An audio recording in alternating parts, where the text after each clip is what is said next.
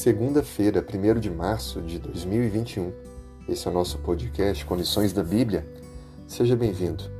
O tema de hoje, o poema do servo sofredor. Compartilho com você a leitura de Isaías capítulo 53, do verso 3 ao verso 5.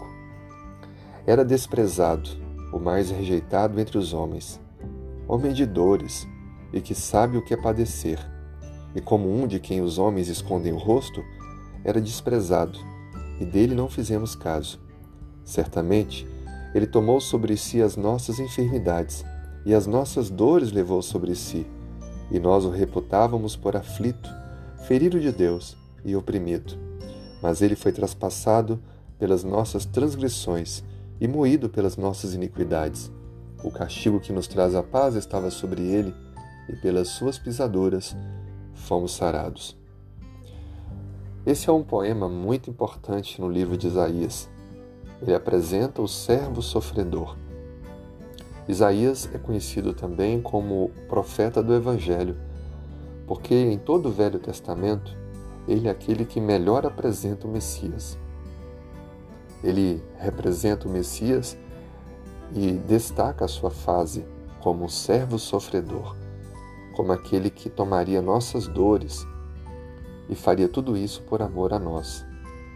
É impensável colocarmos em nossas mentes que Deus, o Criador do universo, se submeteu a tanto sofrimento voluntariamente por amor às suas criaturas. Criaturas essas que estavam mergulhadas, perdidas no pecado. E então Deus faz tudo isso por amor a nós. O Messias é apresentado no livro de Isaías como rei, mas também ele tem características como a restauração de Israel, a libertação da justiça e do sofrimento. E ele então terá o seu ministério de glória.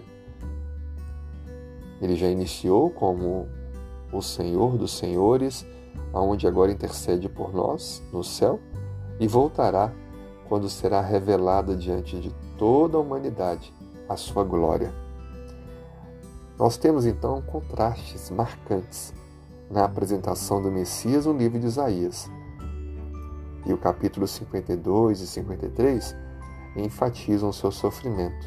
A trajetória do Messias ela é apresentada desde seu nascimento até o seu sacrifício, de um servo sofredor a um senhor dos senhores. E ele sofreu em nosso lugar por amor a nós. O convite é que aceitemos esse sacrifício de amor e possamos viver este dia com o coração e a vida entregues nas mãos de Jesus. Que Deus o abençoe e continue conduzindo a sua vida.